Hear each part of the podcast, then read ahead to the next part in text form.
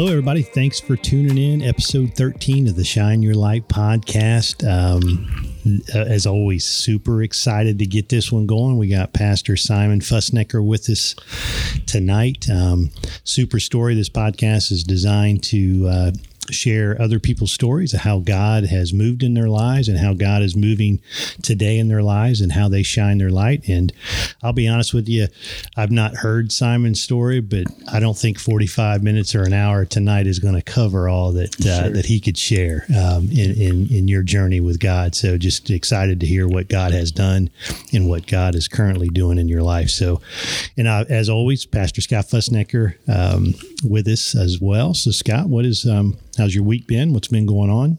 Yep, having a good week, Brian. Uh, as far as the church is concerned, we're just still, uh, gosh, I think when we first started this podcast, we were dealing with facility, right? And potentially yes. moving. Well, we're still dealing with potentially moving, but closer now than probably we've ever been uh, to being able to get a permanent location and things like that. So we're excited. Uh, details are moving along there. So we're really excited that God's going to provide a, um, a permanent place for us to grow and help families and, and, and spread spread the gospel. And um, getting ready to take a little trip here in the next few days with the family to get nice. some rest, yep. a little vacation time. So excited about that, tying up some loose ends at home. You know how it is before you get out of town. Sure, sure everything's sure. good to yeah. go. But it, has been a great week. Awesome, awesome, great for the vacation. Definitely need that time to yeah. to get away and enjoy family and loved ones, and and just take a break. Take a break. Pastor Simon, how are you? Doing just fine, uh, Brian. It's it's uh, an honor to be here today. Uh, I watched your program or listened to it. It's very well uh, planned out. Pastor Scott's doing a great job here at the church, mm-hmm. and God's moving in a big way at, at Foundation. And I'm glad you guys have teamed up uh, for the uh, kingdom of God. Yes, Amen. Yes, yes. So we'll just kind of roll right in there. Let's just um, let you kind of um, okay. tell us a little bit about uh, Simon Fussnecker. Okay. Well, of course, this is only one part, so we'll do yeah. a maybe later a two part. So um, I'll be 71, uh, well, next month, I believe. Yeah. Mm-hmm. I was born and raised in Cincinnati, Ohio.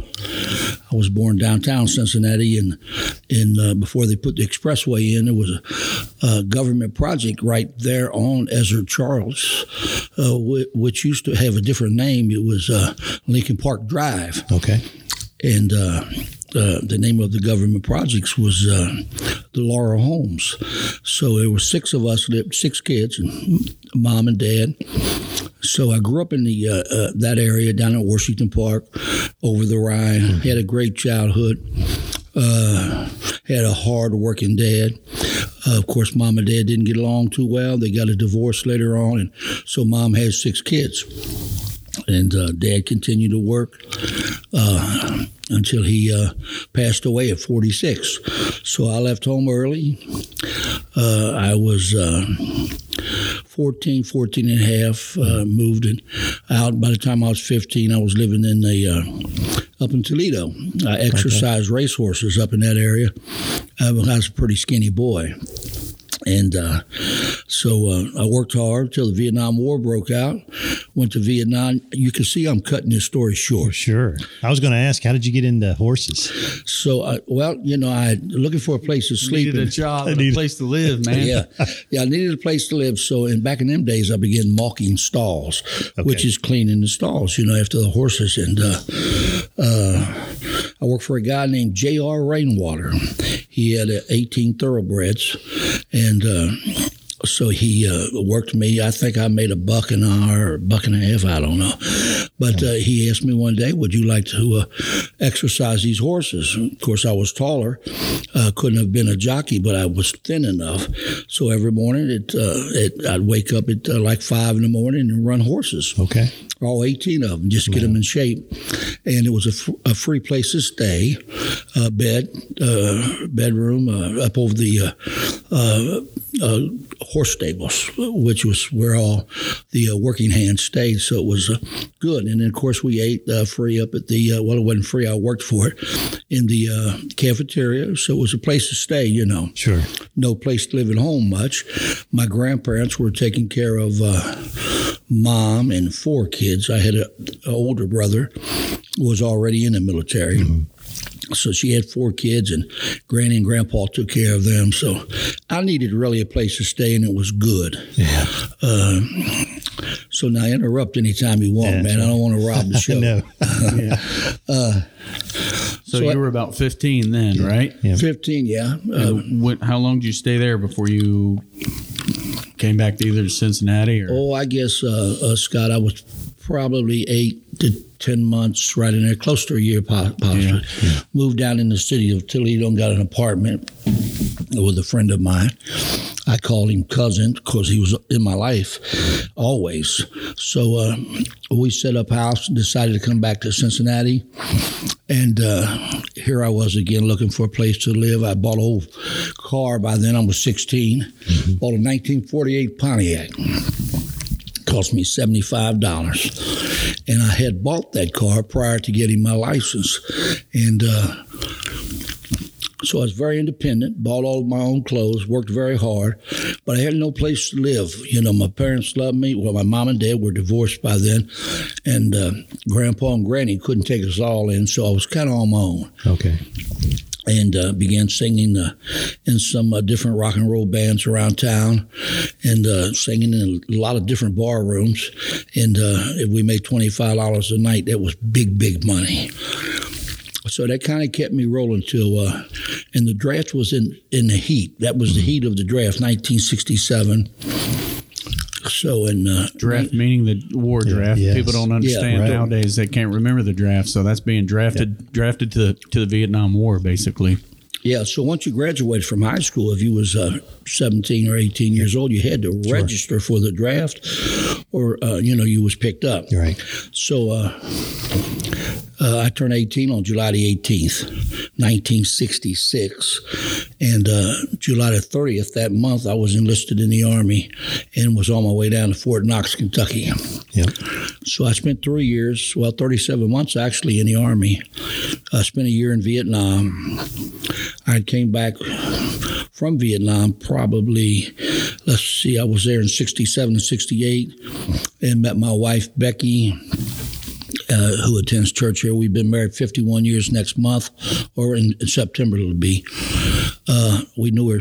I knew her three weeks and married her, and uh, she was my soulmate. She still is, and we've been together for for a long time. She is uh, also was born downtown or raised downtown in the on 13th Street and hung at the same park I did, but I was a few years older than her, Yeah. so we didn't really meet till I came back from the war. Sure. How'd you meet?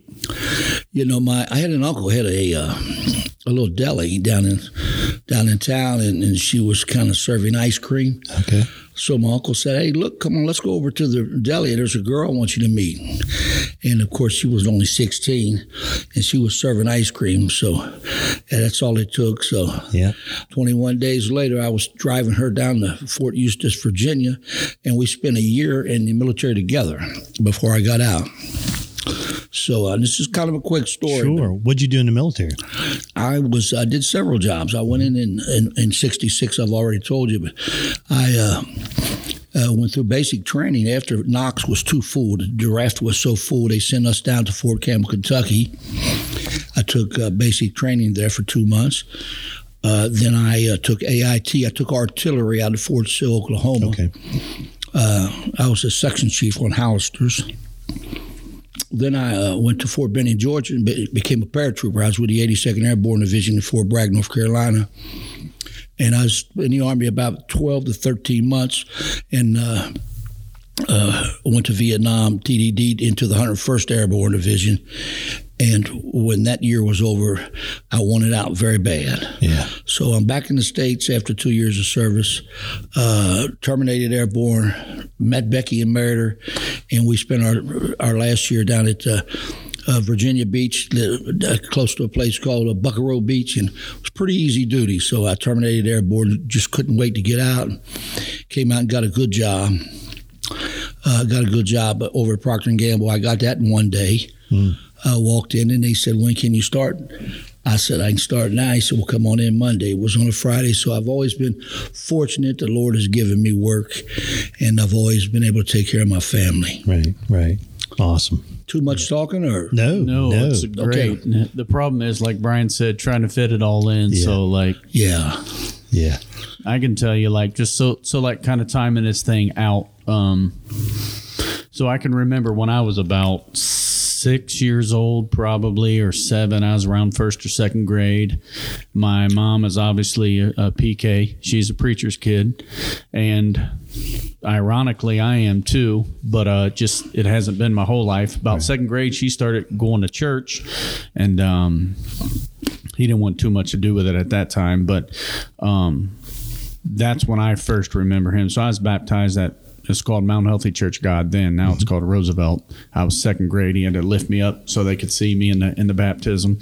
But uh, that's about kind of when Dad started deciding that. So he probably knew a lot longer before, right? Because when you finally decided to start going to church, God's been working on you a little bit for, Right. before that. So around what what what would probably- have been in the eighties, Dad? About when? Well, yeah, let me help you a little bit. I, uh, uh, when I was a kid, of course, I knew the Lord. Uh, I remember back in uh, when I was eight years old, uh, uh, old brother Rollins down at uh, Lockland Baptist, I guess if he's still living, he baptized me back in 1956. My brother and I, and uh, of course, I didn't know what was going on. I just, you know, Granny would take us to church, and all my life I would talk to the Lord, you know, and uh, he told me one day that.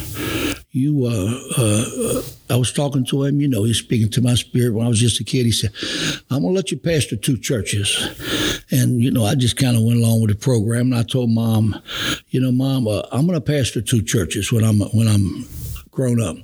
So years later, and spinning up years later, Becky and I pastored up in Franklin, and uh, we also had uh, a church in uh, uh, Springboro. So we had two churches at once, and it just dawned on me the other day that you know what, God had me at one time over two churches. Yes. So he was talking to me early in life, uh, but when it all came about, and I'll get right back to Pastor Scott's question, is uh, uh, when I had met Becky, her daddy was an old time preacher, and he pastored six or eight churches down in the South. Good looking boy, one of them fire on fire preachers. So um, I had met them right away. Her mama come out with the chicken, you know, started feeding me real well, and uh, so uh, she gave me one of her saucers, a coffee cup saucers uh, for an ashtray because none of them smoked, and I was lighting up. Of course, I had no idea, you know, uh, so I just helped myself around the house, and they treated me like a million dollars, uh, Brian. So my father-in-law said to me, "Son, do you, do you know the Lord?" I said, oh, "Yeah, I'm saved, man. I know Jesus. I know Him because I have been talking to Him all Sure. my life. Of course, I had no idea, uh, you know, what it was to serve God. So they went to a little church called Mount Healthy or Mount Airy Church of God, and uh, Becky and I would take the kids up. That's before Scott was actually born, and. Uh, I paid my little tithe as much as I could in the church because the preacher scared me to death. If I didn't pay tithe, you know, things wasn't going to work out. Uh, but I, I wasn't dedicated to God. So about right at about 1980, uh, I was over at Mount Healthy one morning, Mount Healthy Church of God, and Becky was taking the kids to church on the weekend. I wouldn't go. Uh, I was I was having late night meetings around two thirty and closing up bar rooms, and but they would go to church. So finally one day I went in and I lost my job and lost my. I had a nice furnished ride and and uh, things was going good, and so God kind of brought me back down to my level. See. And I went in and dedicated my life around 80 or 81, and I've never looked back. I've been like a horse with blinders on. Uh, it's been the best thing that's ever happened to me. So I guess it's uh, right around 40 years since 80, 81 till now. And uh, uh, I, I found out who Jesus was. Received the baptism of the Holy Spirit back in 86, January the 1st. My life changed. I become like a sponge. I bought every book I could find at the Goodwill just to read. So uh, uh, let me just say this, Brian. If God stopped blessing me today, He's overdone it. I mean, He's gave me a wonderful family. I've always been able to take care of my children. They're all very intelligent, smart, they love the Lord.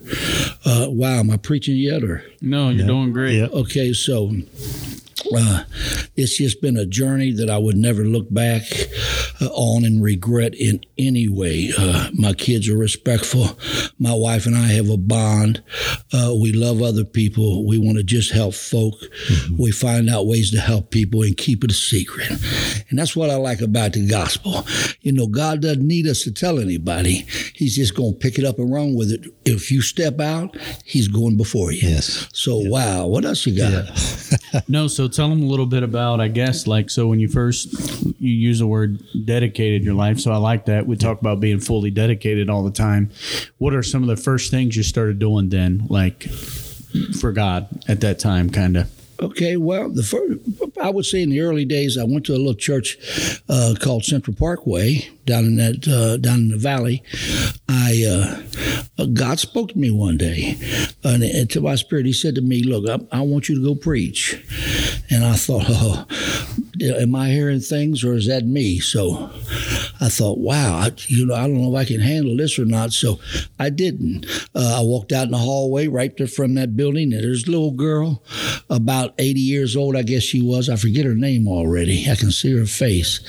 And she was a, a pillar in the church. And she come up, she never would talk much. She said, Brother Fussnecker. I said, What is it, sissy? She said, You know, you look just like a preacher. And I stopped in my tracks, didn't tell nobody. And God had just told me that. And I thought, "My, what does a preacher look like? Must be something I got he wants. Yeah. Uh, so I began to, at that point, change my way of thinking. Mm-hmm. Uh, I become less critical. I become uh, more uh, uh, in love with people at that time. I begin to look at folk uh, who were just common folk, who were, were people that I may not hang with, were more loving and kind, sincere. And I had no, I just, at that point, I had no room for bar rooms. Uh, I, I, laid everything down. I, I, just decided that, you know what? There's a God in heaven one day, and, and uh, he's talking to me now, uh, and I'm going to do whatever He says to do. And I just from that day from that day on, I knew the Lord called me to preach. Uh, so I called an old buddy of mine. He pastored a church out in uh, Ross, mm-hmm. and uh, here I'm thinking, God, this is really good because I'm feeling better now. Bills are due. I'm having problems, but life is sweet because I've got a relationship now with the Lord. So I called him up and I said, "Look, my brother, I've been called to preach, and can you help me? Let me come and preach." So he almost dropped the phone too. So uh, he said, "Yeah, he had a, he had a little lisp, and he said, "Yeah, what it was, I want you to come out and preach five night revival." So I said, "Wow, five night revival, okay." Yeah, that you off, right? yeah, because I've never preached in my life. So he said, "That's you. I'm gonna book him uh, Monday through Friday." I, he wouldn't let me in on the Sunday crowd. Uh, so uh, I called Becky. I said, "Becky, look, God, you know, I was talking to her. I said, look, uh, God called me to preach. I'm holding a revival." Of course, she thought I was nuts or a little drunk on some of them spirits. At that time, I had no idea how to preach. So God said, uh, "I'll get your Bible out." And I had a Bible. I believe my mother got me with all the color codes and stuff. Okay, yeah. Mm-hmm. And uh, uh, God said, "Just turn right over to Revelation 3. I said, "Okay." Zip Revelation three, and uh, start with them churches right there. So I thought Revelation three, uh, and I began preaching on the church of Laodicea, and brought the house down. I'm telling you, God brought the house down, Brian. Uh, we had an altar call. I had no idea what I was doing. I just yeah what did I do? I just spoke the word. I just read it, talked about how God loves you, and we need to be careful and and to make sure we make it to heaven and take all our family with us. And then I had an altar call, and they just came up, just flooded up like I was giving out tickets or something. God was moving in a mighty way. Yeah. So I held that five night revival, and uh, it just kept growing. I couldn't get him out of my mind. All I did was read.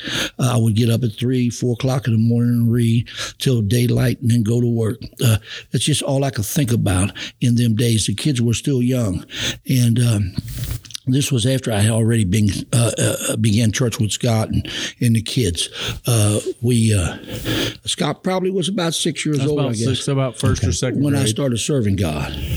Uh, so wow, what an adventure, man! I mean, wow. So that that's how you started. Is was there any formal training behind uh, being a pastor, or did you just kind of wing it and go? Well, well right away I, I, got on staff. I've always been on staff at any church I've been at. I, I, got into the I joined the Church of God uh, uh, down at Central Parkway Church, and uh, old brother Bristow, which is the, one of the state bishops right now, uh-huh. took in. Uh, he was uh, our pastor at the time. I said, "Look, God called me to preach." He said, "I know it." So he became a good friend of mine. He set me in order, and the church set me forth, and I uh, got licensed with the Church of God. And then later on, I, I kept rolling. Uh, I was there five, four or five years, and then uh, I went to Princeton Pike Church of God. Dr. Sam Luke and I were very good friends. I was there 14 years. I had left and came back, but total of 14 years.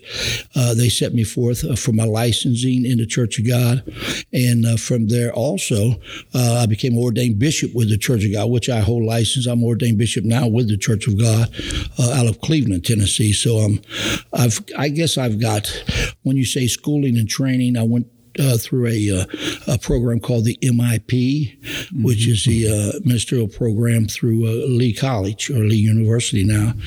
But I would, if I could fit all my study in, it would be a course of, oh, I don't know, six or eight years. Sure. sure. Yeah, the amount of studying that. So, so he said he would get up before dark. One of my most vivid memories is when I get up in the morning. I could be getting up, take shower for school. You know, six forty-five, high schooler. He's sitting with one lamp on with the cup of coffee, reading every single day before yes. before the sun broke. He would read book. Yeah, I've borrowed a book from him before. It's about a 500 page book. It's called uh, "Tough Times Never Last, but Tough People Do." I think that's what it is by Robert Schuller. Yeah, Robert Schuller. So he writes a J in the back of the book when he reads them. He'll put the date and a J. Yep. Well, big old book, man. He's got about five J's in it. Like he's yeah. read that one book probably five times. So oh, it's yeah. just when you say like it, it it it was a very good picture of me to for me to view as what does what does being dedicated look like to your to your calling? Sure sure. Yeah, and i think it's pretty powerful. Just a, it's an inspiring point to your story to me is the training came after you know sometimes we go into something with formal training we feel called or pulled to do something and we go get trained and then we go out and figure it out you know yours yeah. was kind of the reverse you heard the spirit speak to you and yes. and, and you just called somebody up and you led a revival, then you kind of come around and yeah. got some more trading yeah. Yeah. after the fact. I mean, I think that's awesome. And, and, that's a good point, uh, Brian. You know, a lot of our kids we bring up in church, which, uh, you know, the Bible tells us to bring them up in church and then later they shall not fade away from the word. Uh, but it's a good idea to remind them along the way that, you know what? God has a calling in your life uh, and we don't know what it is, but He'll open up to you one day. You'll know where He wants you to be in ministry. So, uh, if we push our kids into the ministry, they may not have any effect. In other words, a lot of kids will come up, go to a theological school, and are not really called to preach. Right. I believe the calling comes first. Yes. And mm-hmm. that, that's a good point you brought yeah. up. Mm-hmm. Yeah. Yeah. All right. So, pulling it back into, you know, you you're now preaching, you know, and um, you've got your training. Yes, sir. And um, so, um, how long did you kind of you know, Pat, you've been pastoring up until, yes. I mean, you're still pastoring. Yes. You're still I'm. An associate here. Yes. Yeah. yeah. Um, but what was some of the, the highlights of those, those years um, oh, wow. that we God could, revealed to you or showed you? Yeah, we could take a minute on that, yeah. but I'll try to highlight. I uh, uh, began evangelizing and, and uh, of course, preaching uh, while I held a, a, staff position at any church I was at.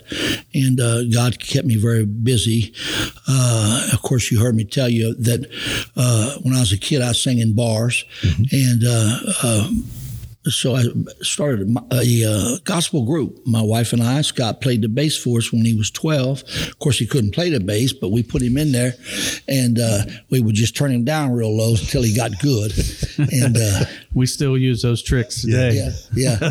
So just turn Scott down. Yeah. So he, uh, I remember, I think his first guitar cost us a hundred dollars. And uh, yeah. it's a harmony, a harmony bass. Okay. Remember yeah. that brand? Oh yeah.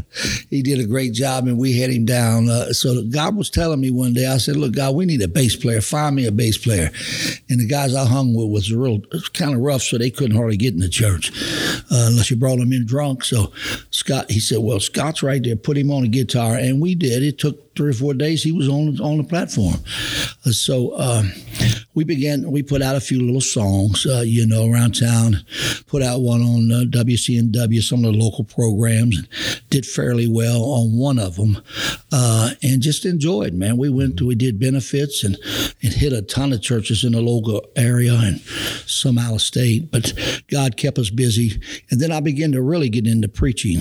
Uh, I've been to Trinidad preaching, Tobago preaching, holding revivals. I've been to Israel three times, preached on the Mount of Olives, preached out in the Sea of uh, Galilee, baptized folk in the Jordan River, uh, hundreds of folks because I've been there three times. Uh, I've been baptized in the Jordan River, and I've done a whole lot for a little boy from downtown on welfare. Mm-hmm. So, uh, wow, I could keep mm-hmm. going. I, you know, where do I stop? Uh, it's sure. been wonderful, man. Yeah. Sure. Yeah. Now, how long did you? You said you pastored two churches. Uh, so, tell us a little bit about that. How long were you at those? Well, we went into Franklin. I believe that's been about I don't know eight or nine years. I, I really can't remember. Uh, and uh, uh so, uh, uh, state bishop called me. and Said, "Look, we got a little church we think you would fit into up in Franklin." I said, "Okay." And I always told God, "Look, I'm not going to one of them little churches because I'm I've been on staff at all the big churches. I'm a big time preacher." Mm-hmm. And of course, that wasn't that a laugh. And uh, I said, "I'm not going in no little guitar church and take over a bunch of poor folk." So uh, he introduced us to this little crowd, just a handful of people, and uh, uh, Becky and I was there. So God worked on us. Yeah.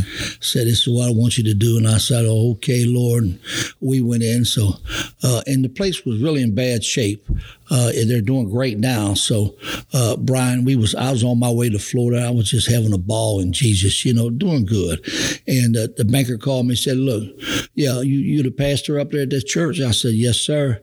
He said, "Well, the church is in foreclosure." I said, "Oh, it is." He said, "Yeah, and we need to we need you to come up and get this bill straight. We're going to foreclose on the property." I said, "You are?" I said, "Well, we don't have the money to do it." He said, "Look, I've heard enough of you preachers tell me about paying the bill." I said, "Well, look, I'm on vacation right now, and uh, you can just go and shut the doors if you like. I, you know, when you're ready to talk, give me a bus. So he gave me a call, I guess a month later or so, and he was a little more humble.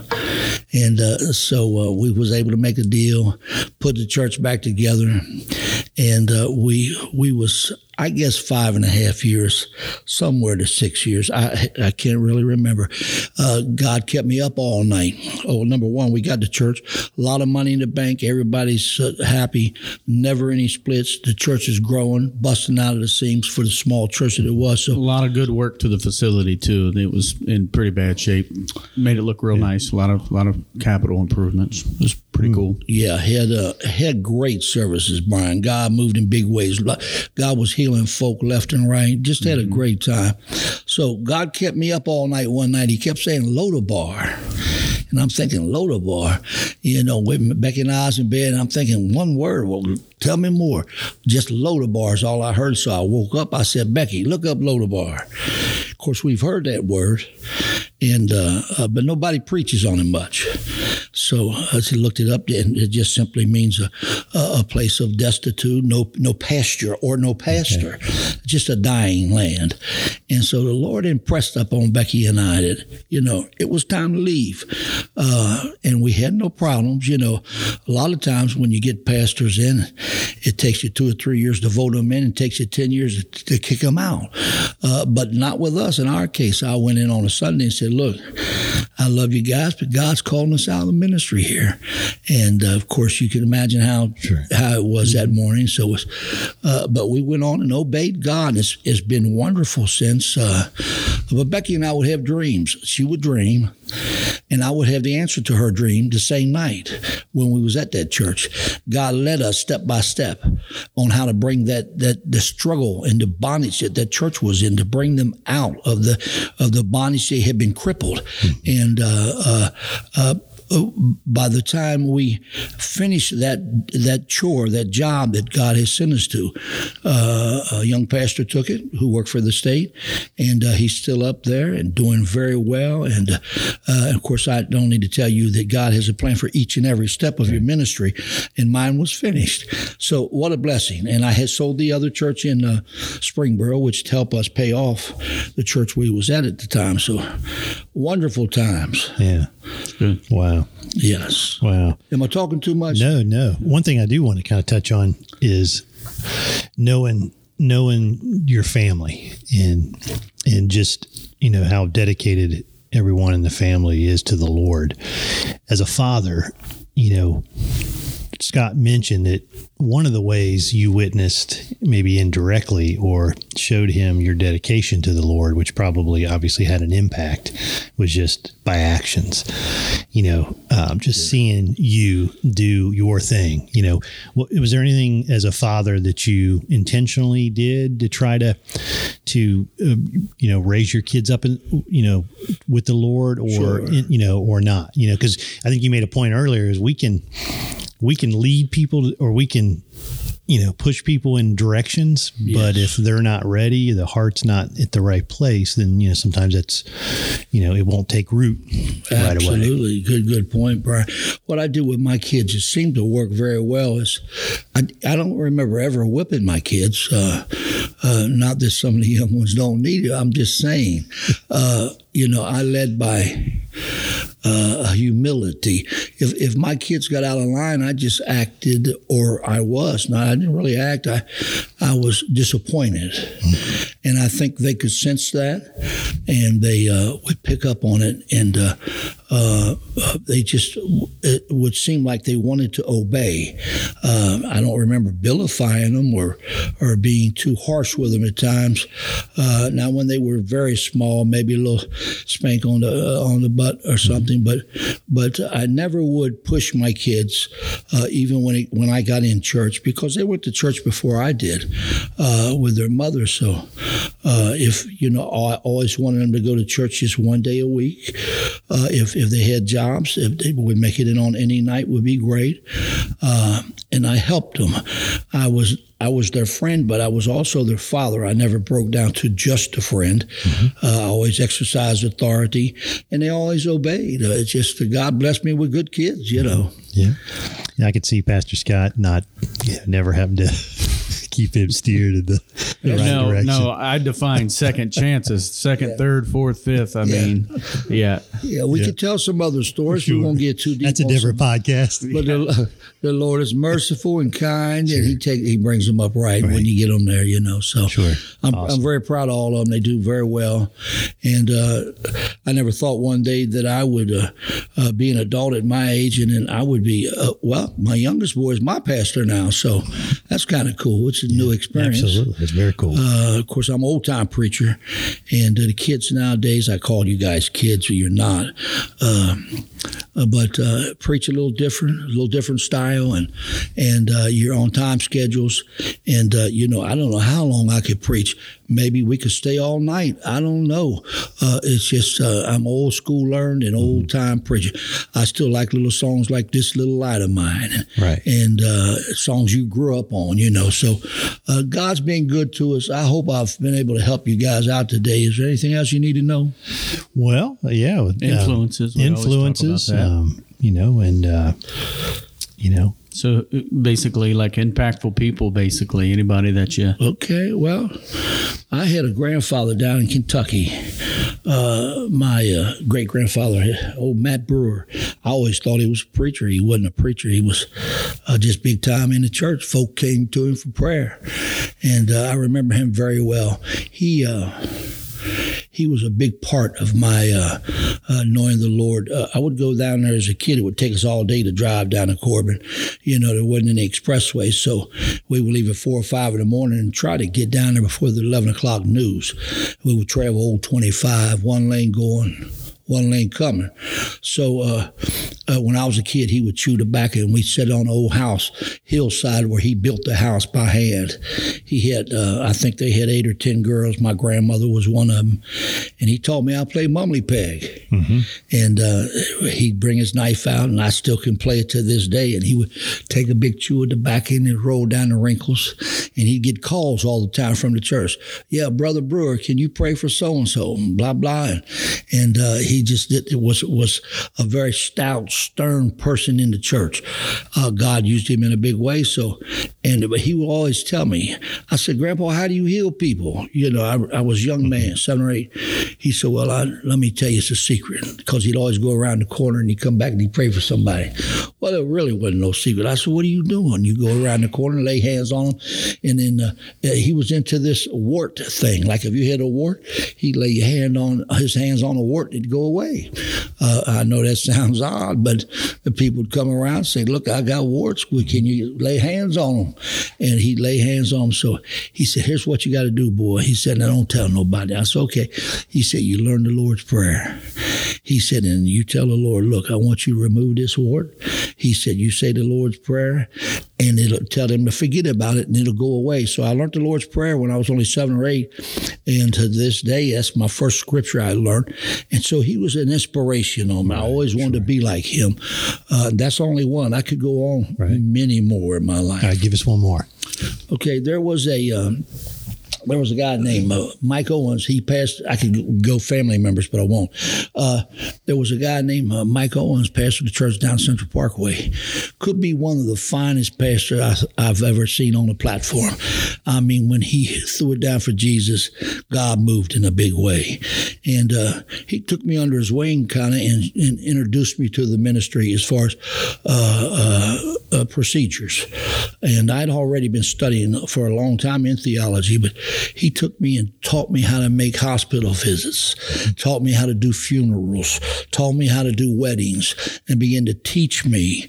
And uh, he was a man of God. We would go on vacation, or not really vacation, but uh, to seminars and what have you. And uh, he'd break the word out. Man, it was just like going to church. You know, we would sit at supper and in the down south somewhere on a revival, and he would break it out, and it was just like a beginning, like I just received Christ that very night. He was that strong, uh, and he still is. He pastors down in Georgia, so he was he was a part of my ministry. He, was a part. God sent him my way, or I went his way, to learn what God's about. And and uh, there's a certain way to do uh, things in the kingdom of God. Sometimes we just get up and think that we can go through a procedure, make a few statements, and that's church. But see, we need to wait. Sometimes God's getting ready to move, and we don't know it until we come together in one accord. God won't move, and you've seen it, Brian, mm-hmm. through the years. God will begin to move in the sanctuary, and it'll float through the sanctuary. Miracles will take place, healings will take place right before our eyes. But we've got to get together. So he taught me that the fellowship of ministry. I could go on about my buddy Mike, but that that's another one. Wow, mm-hmm. That's Yeah. awesome. That is awesome. Well, I mean, we could, we could You'd like to do a part two. Yeah, we could. Uh, we'll, we'll, we'll get you on a part two one day. We'll Yeah, just got to take off yeah. from there. But uh, de- you definitely had me uh, smiling, and um, what an inspiration! What uh, what an encouragement! Your story, even just that little that little nugget that you just shared. Um, I sure appreciate it. I know you do, Brian, and I know you know God's going to bless your ministry here. Of course, we know you and I both know, and Pastor Scott knows. He doesn't show us everything, Right. but man, what's going to happen in your ministry later? Mercy, we'll write a book, a book on it because see, God's just setting you up for something that really is going to have a large effect in your life. Uh, you're making, you're penetrating the local area, but but that's nothing to what God's getting ready to do. And and so I appreciate you moving in with Pastor Scott and becoming a team. Sure. Absolutely. yeah. So God bless yeah. you. yeah. Thank you very much. We enjoy this, and uh, it is. It's a blessing to be here. Yeah. It absolutely is. But, well, Scott, um, want to close with anything, or Oh man, after that? Um, can't hardly follow it too much. I mean, I mean, for me, so believe it or not, I told you every time we sit down here, I learned something new about the person we're interviewing. Right, so still the same. I, I so I never so I know who Grandpa Brewer is, but I didn't know the impact that he had or whatever. So, um, I just love doing these podcasts for for a couple different reasons. People that listen, they get blessed people that are coming here as the guests, they're ministering, and then you and I are just like the benefactors of being able to enjoy what's going on. Sure, so sure. I don't know. I mean, for me, he's my dad, so I'm just a kid still. You know what I mean? Right, to, right. To these folks, I'm pastor, but to him, I'm just a boy. You know what I mean? Like eh, I'm just always going to be Scotty or whatever. Yeah, So Scotty. Yeah. That's cool. That's cool.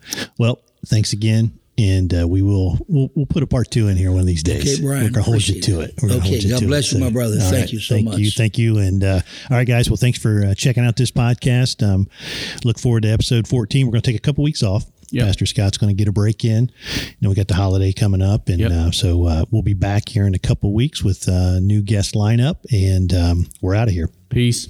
Okay. Thank you.